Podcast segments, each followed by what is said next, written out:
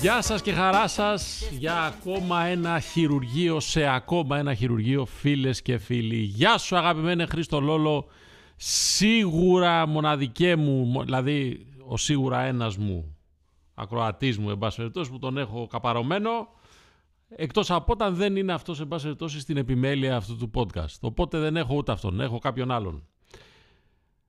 Πολλά έχεις να πεις μου λέει ο Χρήστος σήμερα, να δω από πού θα ξεκινήσεις. Πάρα πολύ καλή ερώτηση είναι αυτή.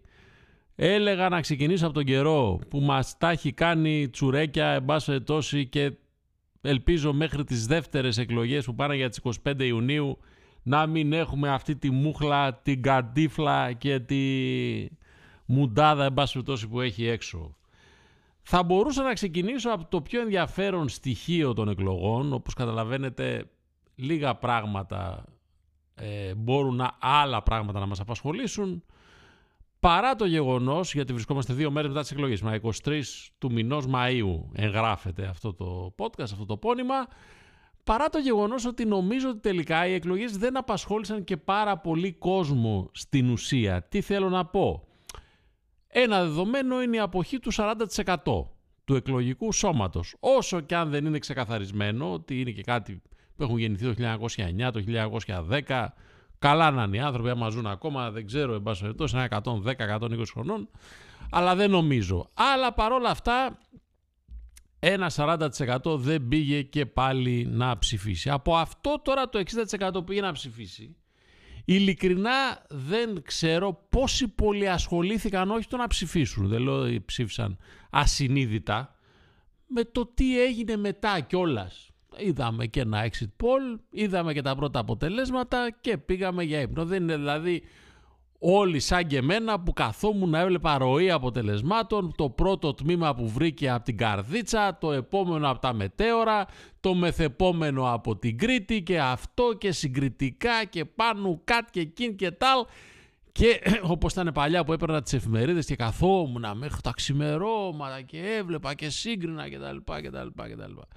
Όχι, δεν ασχολήθηκε ο κόσμος και ο κόσμος επίσης φανταστείτε τώρα τις εποχές Πασόκ Νέας Δημοκρατίας, τις βαρβάτες εποχές που λέγαμε πράσινα και μπλε καφενεία, να κέρδιζε ένα κόμμα από τα δύο, όχι με το 40% γιατί τότε όποιο κέρδιζε από τα δύο έπαιρνε 40 πλάς, έφτανε κοντά στους 45, με 20 μονάδες διαφορά. Τι θα γινότανε στην Ελλάδα το βράδυ έξω, όχι μόνο στην Αθήνα, χωριά, Φανταστείτε τώρα το ΠΑΣΟΚ, ας πούμε, να κέρδιζε με 45%. Τι, η Κρήτη θα έχει γυρίσει ανάποδα. Θα είχε φέρει το πάνω κάτω. Θα είχαν έρθει, θα, θα κοίταγε έτσι οριζόντια. Θα είχε γυρίσει κάθετα από οριζόντια που είναι. Θα κοίταγε προς τα πάνω, παραδείγματος χάρη. Τέ, τέτοια πράγματα θα γινόντουσαν. Γίνανε ένα-δυο αυτά, OK. Okay. Πήγαμε τις σημαίες στην Πυραιό, στα γραφεία. Είπαμε και να κάναμε στο Σύνταγμα. Γεια σας, πάμε για ύπνο. Καταλάβατε. Αυτό για μένα μπορεί κα, κατά μια ένα μέρος του εαυτού μου μπορεί να το λέει ξενέρωτο. Δεν τη ζούμε, ρε παιδί μου, τις εκλογές. Δεν, δεν τις νιώθουμε έτσι. Δεν είναι α, αυτό κτλ. κτλ. Το άλλο, το, το άλλο μου λέει, όχι ότι έχουμε φτάσει σε πολιτικό πολιτισμό. Αφήστε τώρα, αυτά είναι παπαριές μαρίτσα μου. Δεν υπάρχει αυτό. Το άλλο είναι ότι όποιος αδερφέ κερδίζει και παίρνει και μεγάλο και καλό ποσοστό, πρέπει να έχει το νου του. Του λέει αυτός που τον ψήφισε δεν πιστεύω ότι είμαστε πια στις εποχές του τρελά μπετοναρισμένου μπετόν αρμέ ποσοστού εν των κομμάτων που δεν μπορούν να ανησυχούν για το ότι θα χάσουν ίσως κάτι από αυτό ακόμα και αν εκλογές γίνουν μετά από ένα μήνα. Εγώ τώρα πολιτικός αναλυτής δεν είμαι και είδα και τα χάλια των πολιτικών αναλυτών εν πάση τα χάλια, εντάξει, αξιοσέβαστοι άνθρωποι κτλ. κτλ ε, είμαι ένας πολίτης που ανακατεύεται ενεργά από μικρό παιδάκι Χριστολόλο με τις εκλογές από το 1981. 15 χρονών, ναι, φίλε. Έχω φάει εγώ τα, τα νιάτα μου και τα, τώρα τα γυρατιά μου, εν αυτό. Το πιο σημαντικό θέμα πάντως είναι η μία ψήφος, στην οποία πήρε το κόμμα του Δημοσθένη Βεργή, ο οποίος αποκάλυψε ότι δεν ήταν καν η δικιά του. Έτσι, νομίζω ότι όλοι αυτό, αυτό πραγματικά αυτή την είδηση όλοι έχουμε βγάλει ως κορυφαία των εκλογών αποκάλυψε ότι, ψή, ότι ψή, ε, ψήρισε, ψήφισε, δεν ψήρισε τον ε, Κυριάκο ε, Μητσοτάκη. Εντάξει. Βέβαια, επεψήφισα εγώ και η γυναίκα μου βάλαμε τέσσερις ε, ψήφους, δεν ξέρω, κάπου εκεί μπερδεύτηκα, εν πάση δεν ξέρω πώς τελικά ήταν άκυρα και αυτά, αυτά που έριξε. Λοιπόν, αν σε κάτι εγώ μπορώ να εστιάσω και εκπείρας σε πάση περιπτώσει από αυτές τις ε, εκλογές είναι στο πότε ο λαός είναι σοφός και πότε είναι μαλάκας. Εγώ δεν τον λέω ποτέ το δεύτερο, για να πω την αλήθεια. Γιατί δεν έχω και δικαίωμα να τον πω. Ποιος είμαι εγώ να τον πω; Δηλαδή ποιος είμαι εγώ να τον κρίνω; Εγώ είμαι ένας, ο λαός του οποίου είμαι μέρος, το εκλογικό σώμα εν είναι πολύ. Πρέπει όμως να καταλήξουμε αν ο λαός του δημοψηφίσματος ήταν μαλάκα στο δημοψήφισμα και σοφός στις 23 Μαΐου του 2023 και αν ο σοφός λαός του δημοψηφίσματος είναι μαλάκα στις εκλογές του 2023. Διότι εγώ αυτό εισπράττω από τις αντιδράσεις στα social media που είναι το επόμενο μεγάλο θέμα στο οποίο θα ήθελα να αναφερθώ σε σχέση με τις εκλογές. Και για να διευκρινίσω το προηγούμενο, αυτοί που θεώρησαν ότι ο λαός ήταν σοφότατος και έδωσε 63% στο όχι που μετά έγινε ο ναι, ναι, τον, λέγανε, τον ελέγανε μαλάκα το βράδυ της Κυριακής που πέρασε. Και αντίθετα αυτοί που τον βρίζαν τότε και ακόμα τον βρίζουν για το 63% τότε, ακόμα τον βρίζουν, αποδέχθηκαν με χαρά την ψήφο του το βράδυ της Κυριακής, διότι ήταν αυτοί που ήθελαν.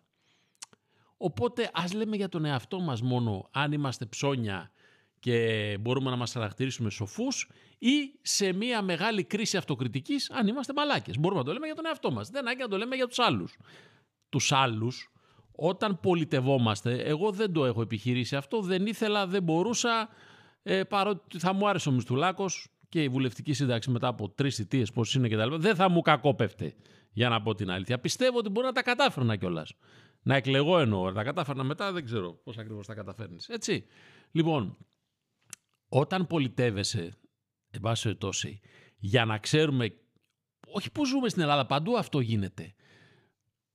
Το, τον ενδυνάμει ψηφοφόρο σου, το λαό, πρέπει να τον εκανακεύεις, πρέπει να του χαϊδεύεις το μαγουλάκι, πρέπει να του λες αυτά που θέλει να ακούσει. Πιστεύει κανείς ότι υπάρχει καμία εκλογική, προεκλογική διαδικασία που έχει μέσα ειλικρινία; Μη λέμε παπαριές μεταξύ μας παιδιά. Λίγοι είμαστε εδώ, ας τα πούμε, ας τα παραδεχτούμε. Δεν είναι θέμα. Έχω πει ότι οι εκλογές είναι όπως οι μεταγραφές στο ποδόσφαιρο. Ο άλλος θέλει να ακούσει ότι θα έρθει το μεγάλο όνομα.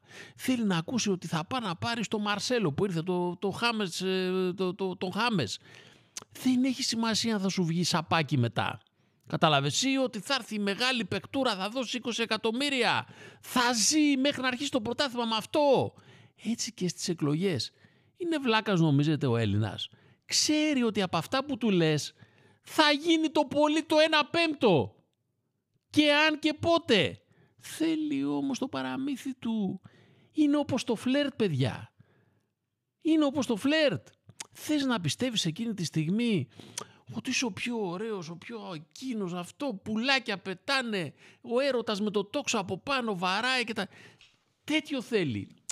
Ούτως ή άλλως, την τετραετία που θα ακολουθήσει, ο ψηφοφόρος που μετά θα είναι ο πολίτης που θα έχει ψηφίσει και μετά την απομάκρυνση της κάλπης ουδέν λάθος αναγνωρίζεται, εν πάση περιπτώσει, ξέρει ότι θα φάει ξύλο.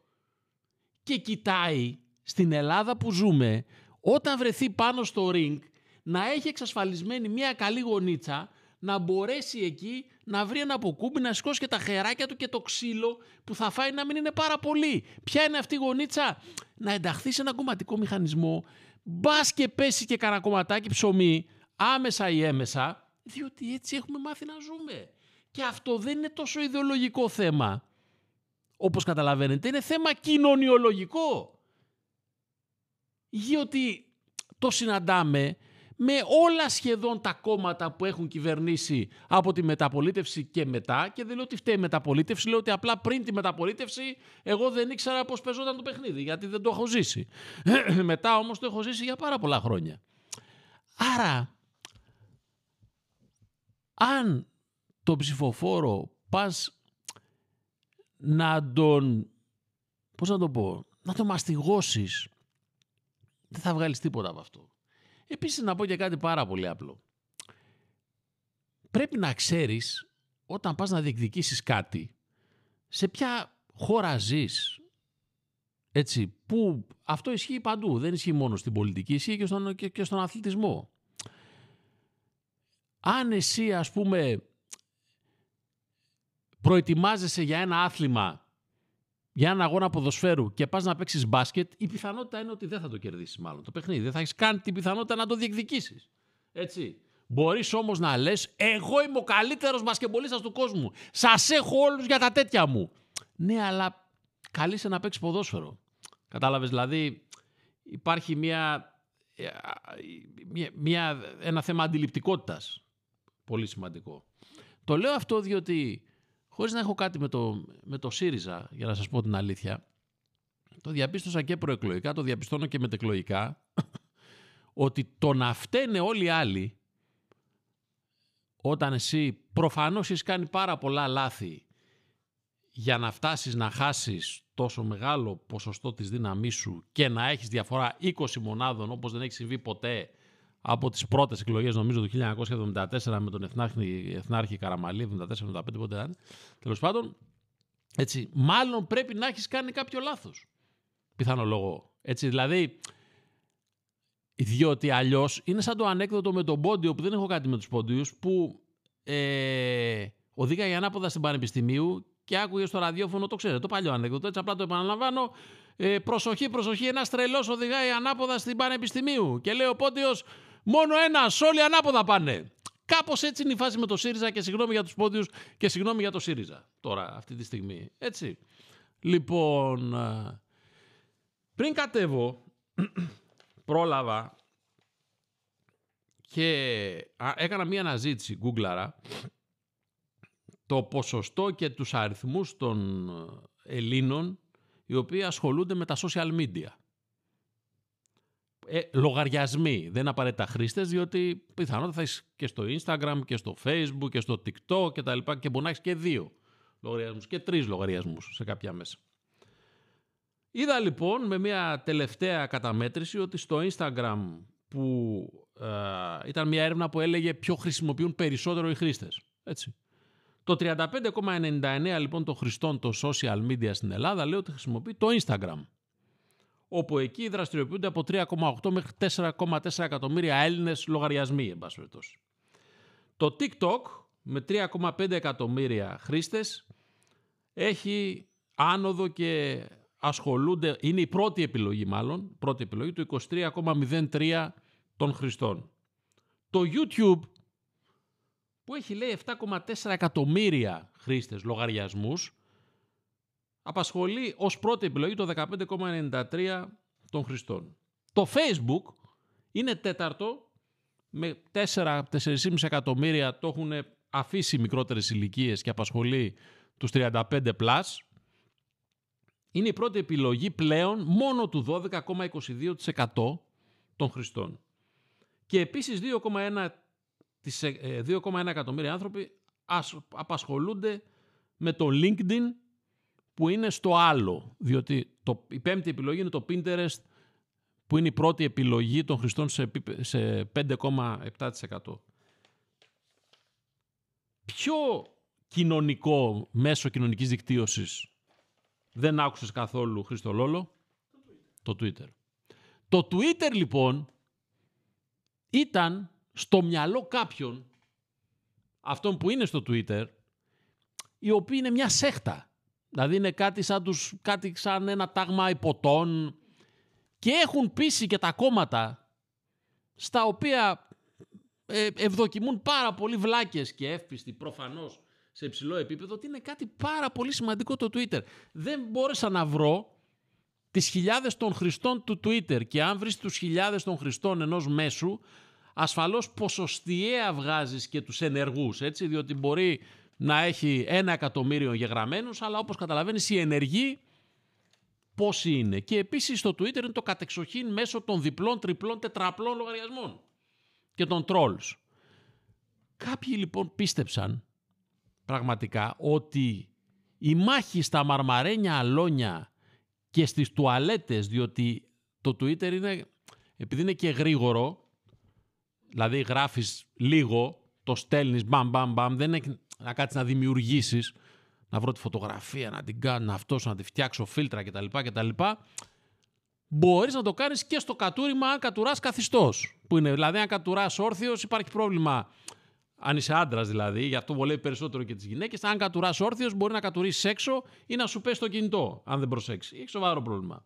Όταν κάνεις το χοντρό σου, μπορείς να δημιουργήσεις περισσότερο στο Twitter, αλλά και πάλι αυτό αφορά αυτούς που έχουν προβλήματα δυσκυλιότητας κτλ. κτλ. Το οποίο πρόβλημα δυσκυλιότητας βγαίνει πάρα πολλές φορές στα αυτά που γράφεις στο Twitter. Πρέπει να το πω αυτό το πράγμα. Δηλαδή, αν δεις το Twitter και τα νεύρα που έχει, πιστεύω ότι είναι ένα πρόβλημα αυτό για πολύ κόσμο, δεν το λιδωρώ. Έτσι, απλά το συνδέω με το Twitter γιατί θα καταλάβεις ότι πάρα πολλοί είναι δυσκύλοι. Δηλαδή αν καταλάβεις πώς γράφουν στο Twitter. Αυτό λοιπόν κατάφεραν ορισμένοι να το κάνουν μέχρι και επαγγελματική αποκατάσταση. Για να καταλάβεις δηλαδή πώς κινούμαστε σε, σε αυτή τη χώρα. Αυτό είναι το ένα συμπέρασμα που βγαίνει, ότι ένα ανύπαρκτο μέσο στην Ελλάδα με το οποίο ουδής ασχολείται πραγματικά, πίστεψε οι χρήστες του ότι παίζει σημαντικό ρόλο στις πολιτικές εξελίξεις και στην προεκλογική διαδικασία. Την προεκλογική περίοδο. Και μετά δεν πρέπει να λέμε όμως, πιστεύω, ηλίθιους τους χρήστες τους, τους Twitter, του Twitter που το πλάσαραν αυτό, αλλά αυτούς που το αγόρασαν, κύριε Χριστολόλο. Το ένα είναι αυτό. Το άλλο είναι ότι για πολλωστή φορά αν και έμεινα ειλικρινά σιωπηλός την προεκλογική περίοδο και απλά αναρωτιόμουν αν εγώ έχω επαφή με την πραγματικότητα ή αυτοί που... Γιατί όταν έρχονται πολλοί άνθρωποι και σου λένε κάτι, η αλήθεια είναι ότι νιώθεις πολλές φορές αμφιβολία για την ευθυκρισία σου και την αντιληπτικότητά σου.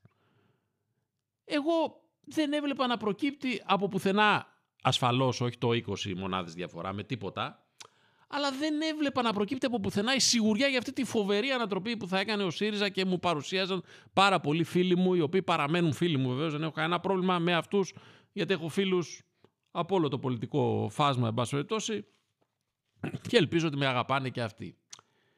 Και για ακόμα μία φορά αναρωτιέμαι αν ο κόσμος, ο φιλτραρισμένος που φτιάχνουμε στα social media διότι εγώ θα αποφασίσω αν θα αποθεχτώ το Χρήστο Λόλο στο facebook όπου κάνω αποδοχή αιτήματος, στο twitter όπου μπορώ να τον κάνω mute ή να τον μπλοκάρω γιατί εκεί δεν με ρωτάει αν θα με ακολουθήσει αλλά μπορώ να του δώσω τον μπούλο άμα με ενοχλεί έτσι όπως επίσης σε οποιοδήποτε κοινωνικό αν θα είναι ανοιχτό λογαριασμό άρα φτιάχνω ένα περιβάλλον που εγώ το καθορίζω και συνήθως δεν θέλω να μου σπάει τα νεύρα. Άρα έχω ανθρώπους που εμπολείς λένε τα ίδια με μένα, παρισφρεί και κανένας ενδιάμεσα που τον έχω για να παίζουμε σφαλιάρες, αλλά και αυτόν, αν με εκνευρίσει πάρα πολύ, του κλείνω το στόμα. Αυτό όμως τελικά δεν απηχεί την πραγματικότητα για τον απλούστατο λόγο ότι πρώτον έχουμε φτιάξει ένα περιβάλλον προστατευμένο όπως το θέλουμε εμείς, που ακούμε ό,τι θέλουμε εμείς και καταλήγουμε ότι αυτή είναι η κοινωνία και κατά δεύτερον υπάρχει ένα μεγάλο ποσοστό της κοινωνίας και ηλικιακά το οποίο δεν ασχολείται καθόλου με τα social media. Είναι σαν να λες ότι όλη η Ελλάδα ανησυχούσε τόσο καιρό που θα γίνει ο τελικός του κυπέλου Ελλάδας στο ποδόσφαιρο ενώ το, η πλειοψηφία των Ελλήνων γράφει κανονικά στα παπάρια τους το ποδόσφαιρο. Αν λοιπόν πολιτεύεσαι μέσα από τα social media, από το ειδικό περιβάλλον που δημιουργείς στα social media, σκορπάς λεφτά στα social media, γιατί πιστεύεις κάποιους γκουρού της επικοινωνίας και δεν σηκώνεις τον κόλο σου από την καρέκλα για να βγεις στο δρόμο να συναντήσεις αυτούς που θέλεις να σε ψηφίσουν, να μιλήσεις μαζί τους και να δεις πρώτον κατά πόσο σε εκτιμάνε πραγματικά. Δεύτερον, αν αυτά που υποστηρίζεις ανταποκρίνονται στην πραγματικότητα. Και τρίτον, αν είναι μπόσικοι να τους κολακέψεις όπως είπα προηγουμένως γιατί το θέλει αυτό ο ψηφοφόρος, τότε μετά τις εκλογές θα αναζητάς τις ευθύνες σε όλους τους άλλους εκτός από σένα. Και βεβαίως εγώ δεν είμαι πλέον μετά από πάρα πολλά χρόνια παρουσίας πάνω σε αυτή τη γη υπέρ της αυτοκριτικής που είναι κατά τη γνώμη μου πάρα πολύ καλή αλλά είναι και μία από τις μεγάλες ενδυμικές ασθένειες της αριστεράς γιατί εκεί, έχει, εκεί στην αυτοκριτική ταυτίζεται πάρα πολύ η αριστερά, η ιδεολογία, η κομμουνιστική με τον χριστιανισμό, αν το ψάξουμε κάποιοι. Δεν θα κάνουμε τώρα φιλοσοφικές, ιδεολογικές, θεολογικές αναλύσεις, αλλά το, η αυτοκριτική είναι όπως κάποιο στα συγχωροχάρτια που τα αγόραζες παλιά. Έτσι, και στην αριστερά κάνεις την αυτοκριτική σου και νομίζω ότι τελειώνεις. Λοιπόν, άρα τα πράγματα τελικά πολλές φορές είναι πάρα πολύ απλά. Θα το πω όπως το νιώθω. Στις εκλογές πας να κοροϊδέψεις. Μπορείς να κοροϊδέψεις καλά. Στις εκλογές, στην προεκλογική περίοδο δεν λέγεται αλήθεια, το είπα και προηγουμένως. Ή λέγεται μία, μία αλήθεια η οποία είναι πολύ ωραία για τον ενδυνάμει ψηφοφόρο σου, έτσι, ειδικά όταν από το 2008, 9, 10 αλλά και τα τελευταία τέσσερα χρόνια έχει περάσει τα μαρτύρια του Χριστού. Οικονομική κρίση, πανδημία, πόλεμος, ενεργειακή κρίση κτλ. κτλ. Όλα αυτά κάποιοι πιστεύουν ότι θα φέρουν την Επανάσταση. Διαβάστε την ιστορία των Επαναστάσεων και θα καταλάβετε ότι αν η φτωχοποίηση έφερνε πάντα επαναστάσεις, τότε οι επαναστάσεις που έχουν γίνει δεν θα ήταν σημείο αναφοράς. Γιατί έχουν γίνει πολύ λιγότερες επαναστάσεις από τη φτωχοποίηση την οποία έχει υποστεί αυτός ο πλανήτης σε διάφορες ιστορικές περιόδους, με άλλα χαρακτηριστικά. Δεν ζούμε στο μεσαίωνα, δεν ζούμε σε καλύδια, δεν κοιμόμαστε στη λάσπη, κάνουμε το μπάνιο μας, έχουμε τα κινητά μας κτλ. κτλ. Αυτό όμως δεν σημαίνει ότι δεν υπάρχει μίας μορφής φτωχοποίηση. Διαβάστε πώς ορίζεται τα τελευταία 15 χρόνια ο νεόπτωχος. Ο νεόπτωχος δεν απαραίτητα αυτός που δεν έχει σπίτι να μείνει, που τον πετάνε έξω, που και αυτό συμβαίνει σε μεγάλο βαθμό. Στις ΗΠΑ με την ε, φούσκα των στεγαστικών δανείων έμεινε κόσμος σαν και εσάς και εμένα κτλ. που υποτίθεται ότι είμαστε η μεσαία τάξη, τρομάρα μας, στο δρόμο, μέσα σε μια μέρα.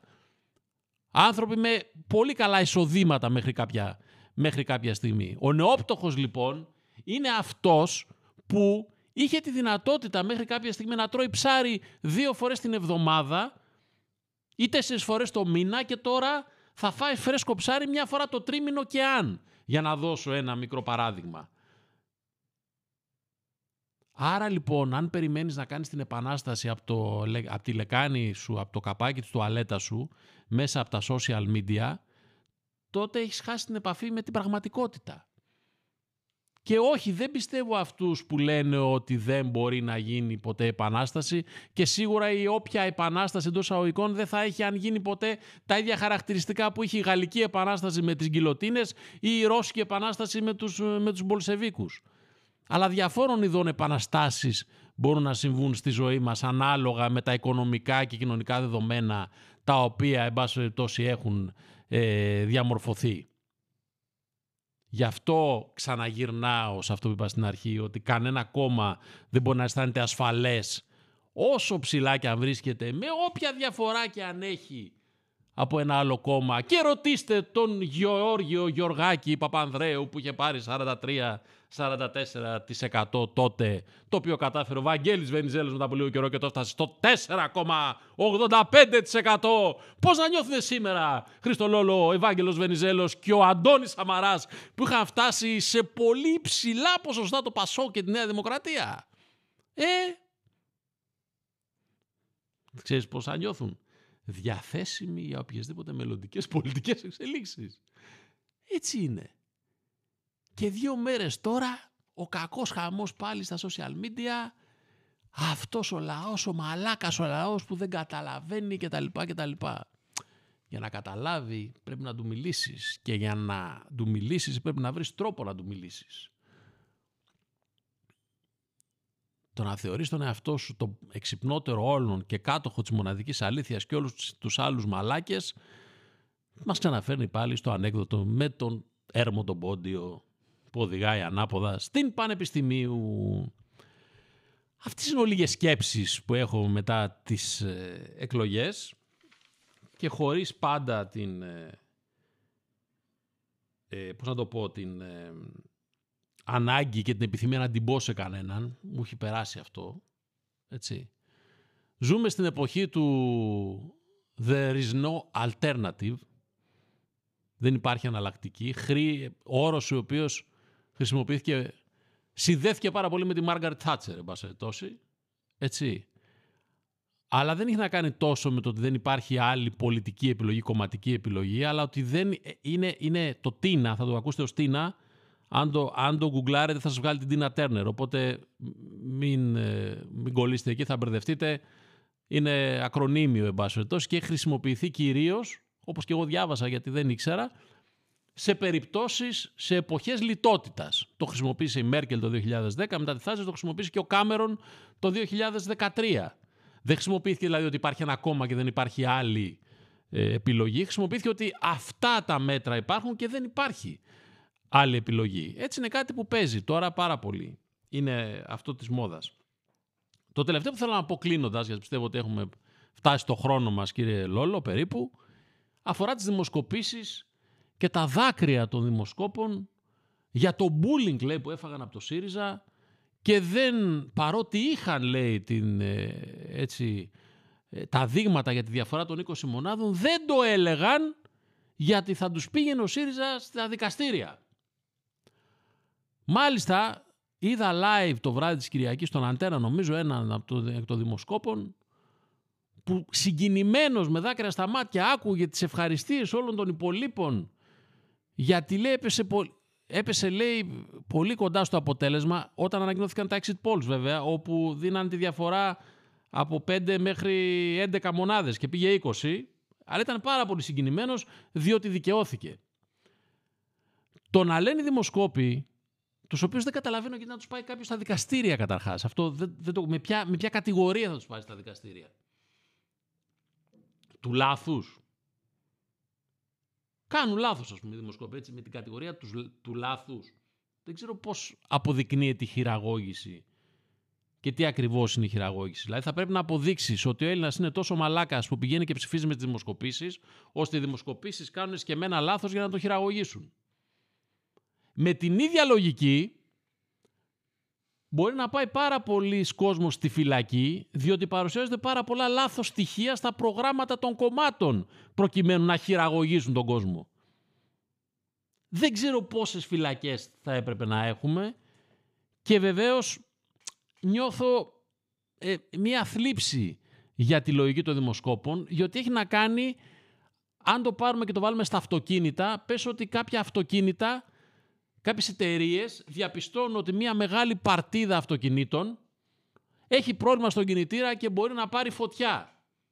Εκεί λοιπόν να αποφασίζουν, έχουν να αποφασίσουν ανάμεσα στην ανάκληση των αυτοκινήτων ή να μην μπουν τίποτα γιατί θα χαλάσει η φήμη της εταιρείας.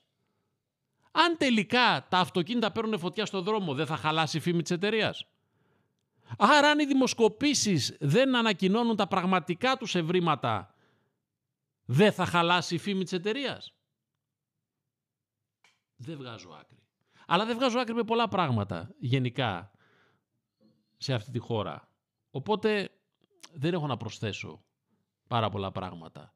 Αυτό που σίγουρα μπορώ να πω είναι ότι δεν μπορεί να υπάρχει σε κανέναν και πολύ μεγάλη σιγουριά για το αποτέλεσμα των εκλογών της 25ης Ιουνίου. Πέρα από την Δημοκρατία, που πιστεύω ότι, εν θα σχηματίσει κυβέρνηση.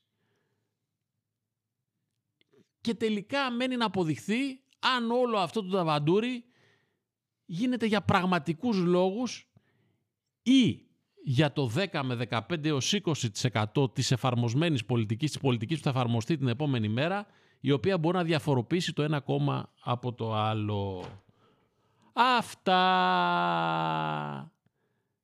Το έπαιξα λίγο πολιτικός αναλυτής σήμερα, αλλά καμία σχέση. Καμία σχέση. Απλά κάθισα και προσπάθησα να συμμαζέψω και να συγκρίνω κάποια πράγματα και ο τίτλος, εν πάση ο οποίος θα ήθελα να βάλω σε αυτό το podcast, θα το βάλω, είναι «Επανάσταση από τη λεκάνη της τουαλέτας». Γιατί αυτό ακριβώς πιστεύουμε ότι γίνεται ή ότι μπορεί να γίνει με μοναδικό αποτέλεσμα, εν πάση να βγάζουν κάποιο μεροκάματο κάποιοι άνθρωποι οι οποίοι δια, δια, δραστηριοποιούνται συγγνώμη, στα, στα social media και έχουν επίσης κάποιους άλλους ότι πραγματικά αυτό είναι πάρα πολύ σημαντικό. Αλλά όπως έχω πει και σε άλλες εκπομπές με αφορμή το ποδόσφαιρο, μια πολύ καλή business στην Ελλάδα είναι να δημιουργείς εχθρούς για να μπορέσεις να υπάρχεις. Αυτά. Εδώ κολλάει και το πείμα για τα σκατά. Τα σκατά, μπράβο. Το πείμα για τα σκατά με το, με το του Σουρί. Ακούστε ένα παλαιότερο podcast και σε κάθε ευκαιρία, αθλητική, πολιτική, κοινωνική κτλ. κτλ γενικά μπορούμε να μιλάμε για μια σκάτω κατάσταση. Αλλά, μαλάκα, το να πεις στον άλλον πρέπει πρώτα να έχεις κοιταχτεί στον καθρέφτη καλά για να μπορέσεις να είσαι σίγουρος αν αφορά σίγουρα τον άλλον. Με πολύ αγάπη όλα αυτά, φιλάκια, τα λέμε την άλλη τρίτη. Ευχαριστώ Χριστό Λολό.